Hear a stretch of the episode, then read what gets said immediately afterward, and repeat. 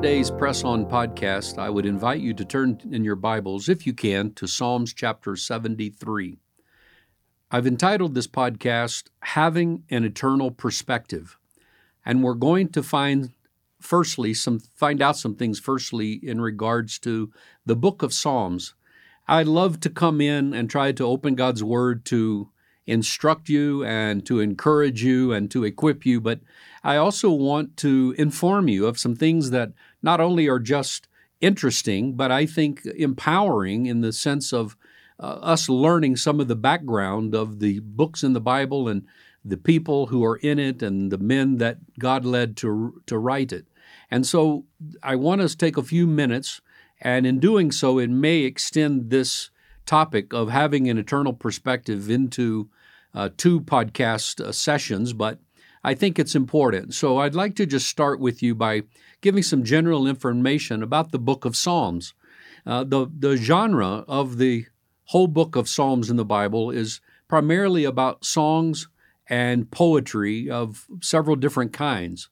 And the book of Psalms was apparently writ, written over a approximate age span of about 900 years, quite a long time. And frankly, I didn't realize the extent of time uh, of the writing of that book. But Psalms includes praises of joy, uh, laments, blessings, and thanksgivings. And these are directed to God, and these Psalms are to help us express and communicate ourselves to God. I think that uh, you've found that out in your life if you really are a Bible student. If you hunger for God's Word, you have to go to the Psalms. And uh, as I have, and for many, many years, I've gone to the Psalms out of a number of life situations and find that it's true that there's some Psalms that are overflowing with joy and praise and thanksgiving.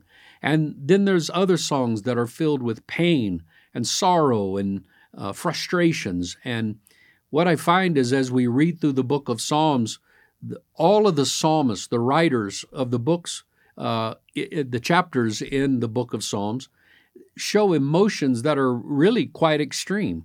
Uh, they go from one side of life experience to the other, from praising and delighting and worshiping God to the point of despair and repentance and crying out for mercy and for help and rescue.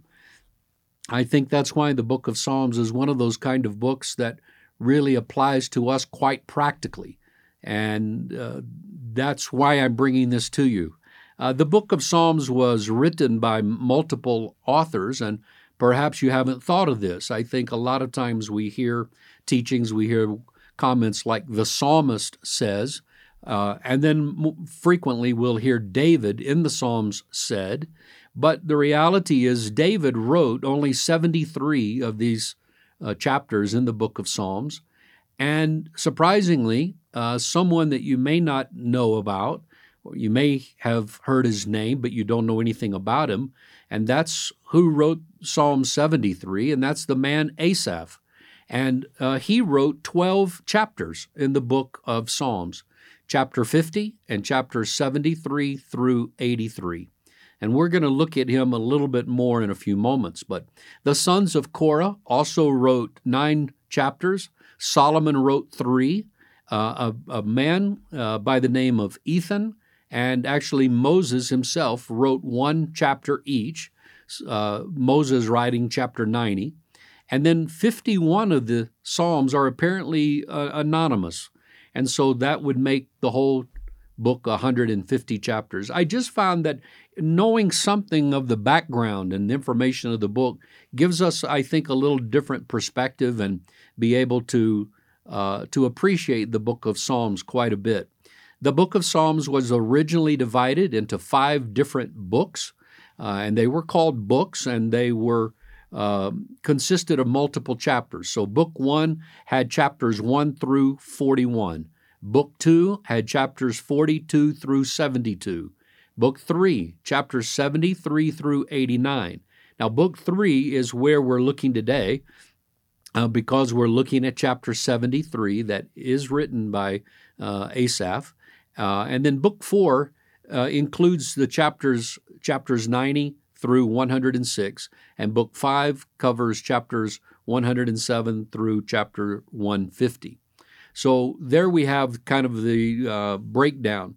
Now, mainly, I think that the Psalms were written really to uh, help us deliver praise to God.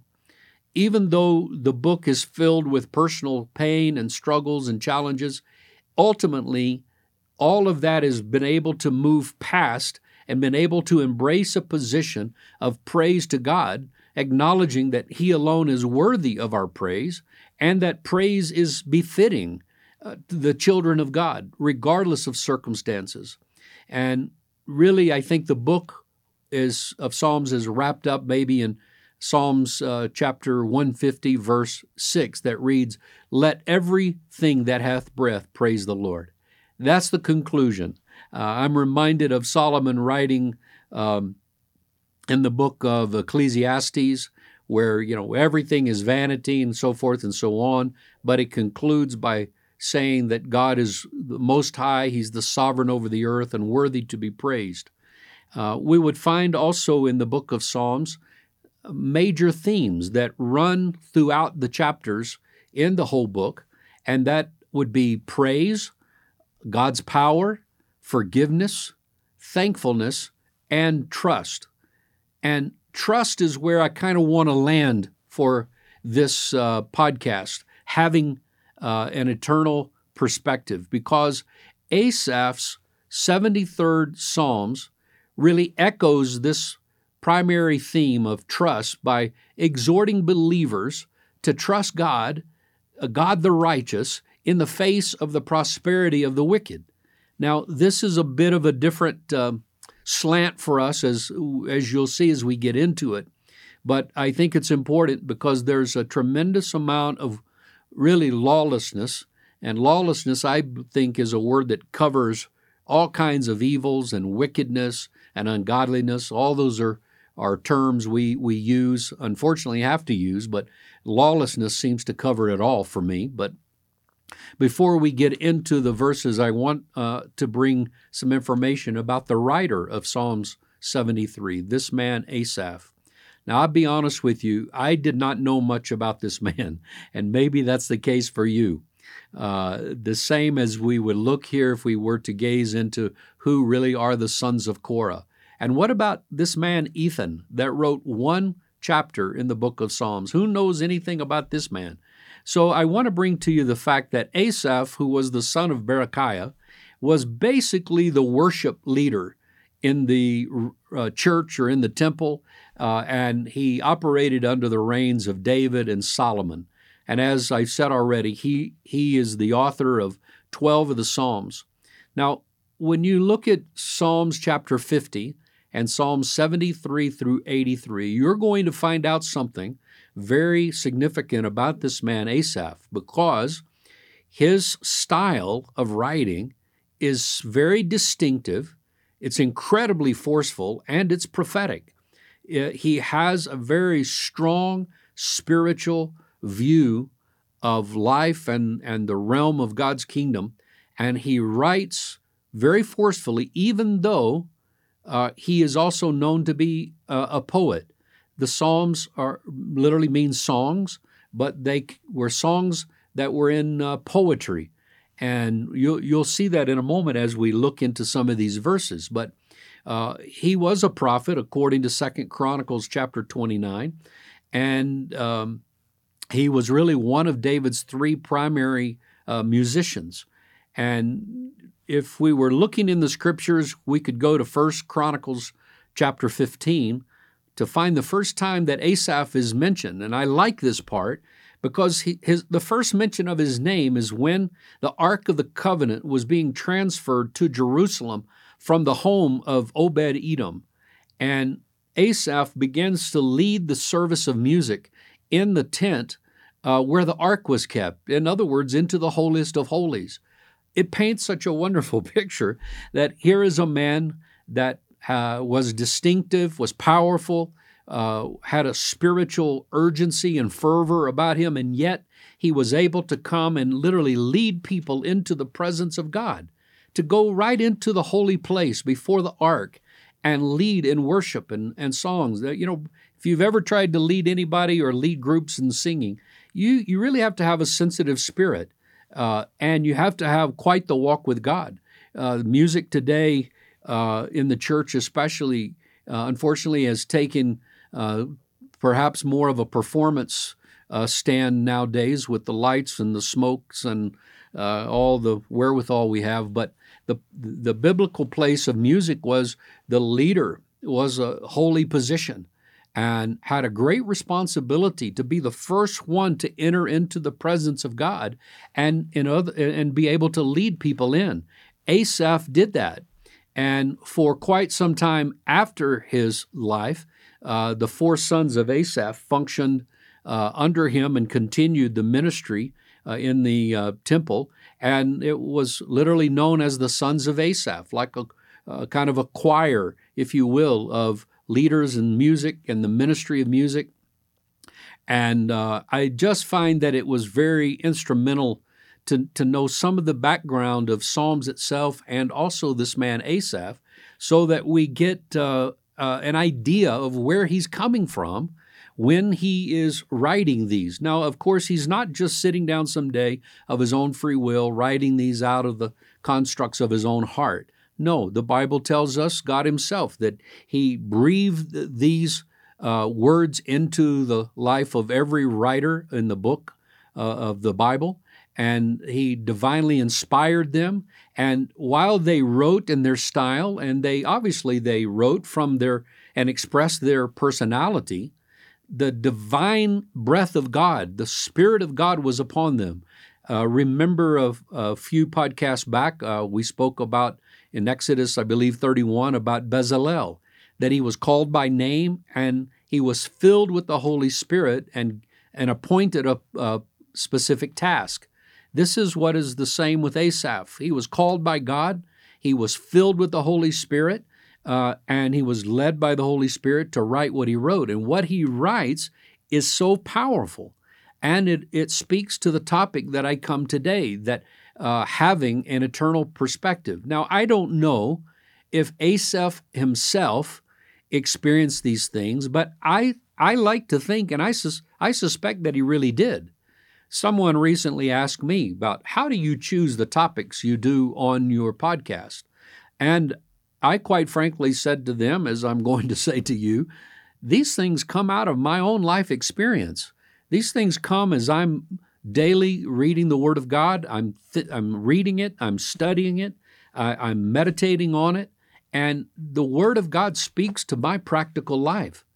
Uh, and out of that comes these podcasts. I don't sit down and just make notes and just pick things out of my mind to come. Uh, I try to come and share because when I share something with you, I want to feel the truth of it. I want the reality of God's Word impacting my life. I don't I don't care one whit about having a mind full of knowledge. Paul said that kind of knowledge can puff up. I want the knowledge of God that inspires and empowers me to live righteous and to fulfill every th- single aspect of God's plan and will for my life. And I believe it's the same for you.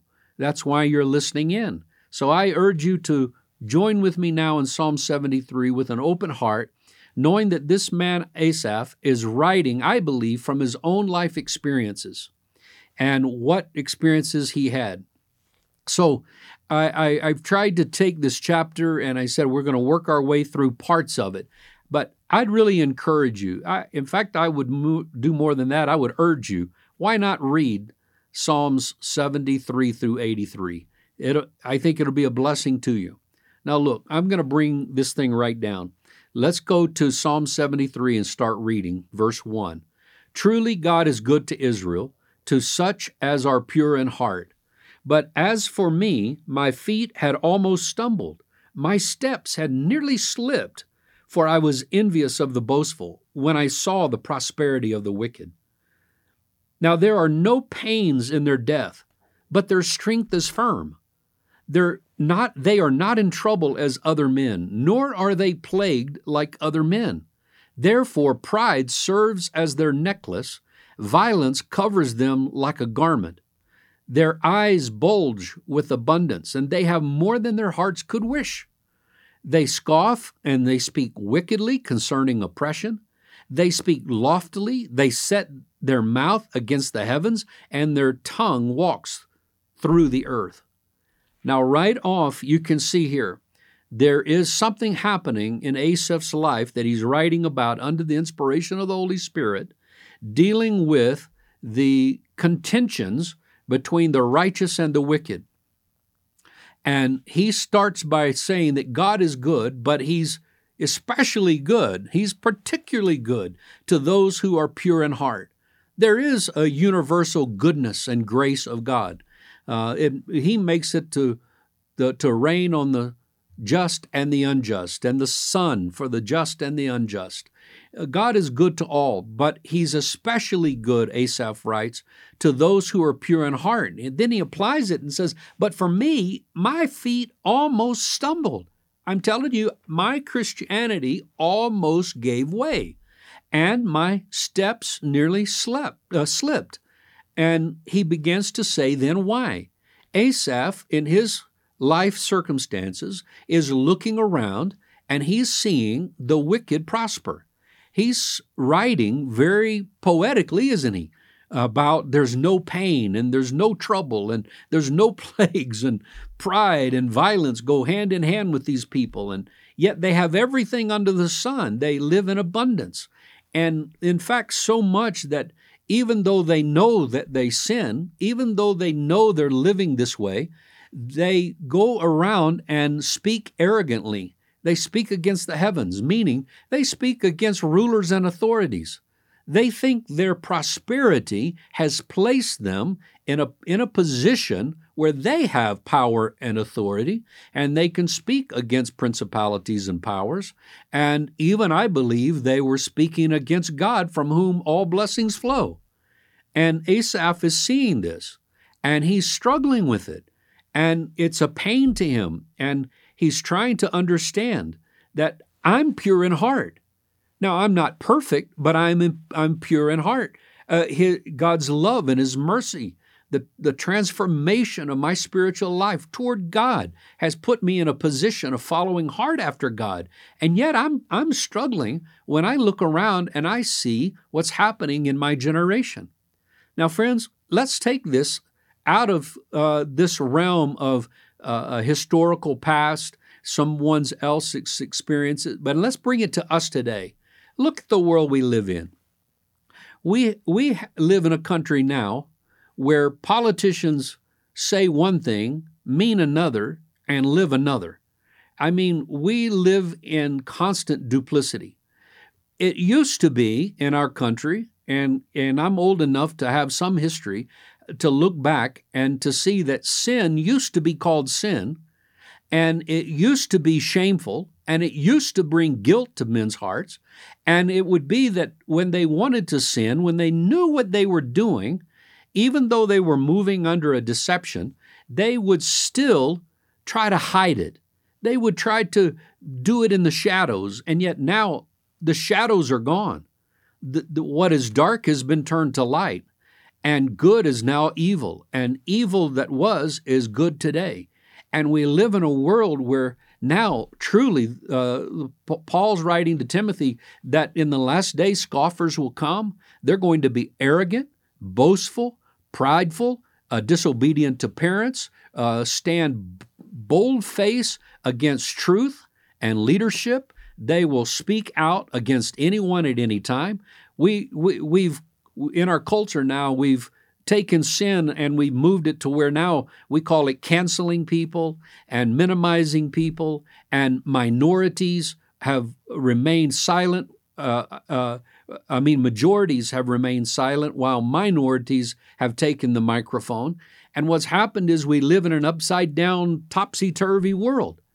And we can see how the wealthy, the rich, the powerful, how they use and abuse what God has put into their hands.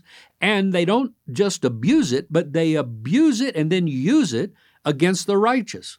The church is being canceled, God's word is being canceled. The uh, standards of uh, morality, biblical standards of righteousness, are being classified as old, traditional, out of pace, postmodern, and yada yada. And the whole thing is that uh, there's a shadow cast over Christianity, and the world has set itself now to try to utterly destroy that. And the, the, the, the, the, the fact is that our society, like Asaph's, used all the blessings really of God and really used them as a way to curse even God. They use his name in vain. They violate every standard and principle of righteousness and godliness according to the Bible. They've thrown out God. They've thrown his word out. They try to throw out the church, and next is they're going to throw us out they're going to come against us. Now, this is, I'm not trying to be anything more than what the Bible says, but if you read what Asaph writes in Psalm 73 through 83, you're going to see that uh, the righteous, uh, when they look at the lives of the wicked, there is a innate suffering that comes. And Asaph is doing that. Uh, he talks about being pure in heart. And that is that's he is saying I think that the pure in heart is where God specifically places his goodness. And even though his feet stumbled and his uh, steps nearly slipped, almost and nearly do not equate to absolute failures despite whatever the world or the devil says against us. Now, friends, you might have slipped. You might have fallen back. You might be taken back to say that it's true. The wealthy and the wicked, they don't suffer anything like we suffer. And, and it, can, it can bring you to a place of having brief or temporary doubts. And I want to say to you, having temporary or brief periods of doubt uh, is not incompatible with responsible Christian living. He said, My feet almost slipped. I mean, he was almost at the point of, point of becoming undone. And we sometimes think and feel the same thing. We think that uh, we struggle from paycheck to paycheck. We're struggling now with uh, uh, uh inflation. We're str- I mean, so many different struggles, and we look and we say the wicked act wicked, and they do it with boldness. They do it with a straight face. They lie through their teeth and they call it truth. And then those of us who hold to truth are called every name in the book his feet almost slipped. Maybe today you're thinking this is not right, and it's it's just more than I can imagine. And you might have temporary doubts, but I want to say to you uh, that there's no shame in that. We just don't want to remain in that place, and we don't want your feet to slip and your steps to fall. Uh, and Asaph is writing here about the description of what he would call the good life of the wicked. I mean, read it again. You'll see. It sounds like they just have everything falling in line for them. They seem more to walk in the blessings of God than we do. And he's not understanding this. And yet, I want to say that his poetic description is coming from a time when he is obviously looking through man's limited perspective. He's looking natural man to natural man. And he, he is going to move past this kind of point of contention to looking at more of a contrast uh, uh, between the righteous and the wicked. And it's a contrast and a step I think you and I should take.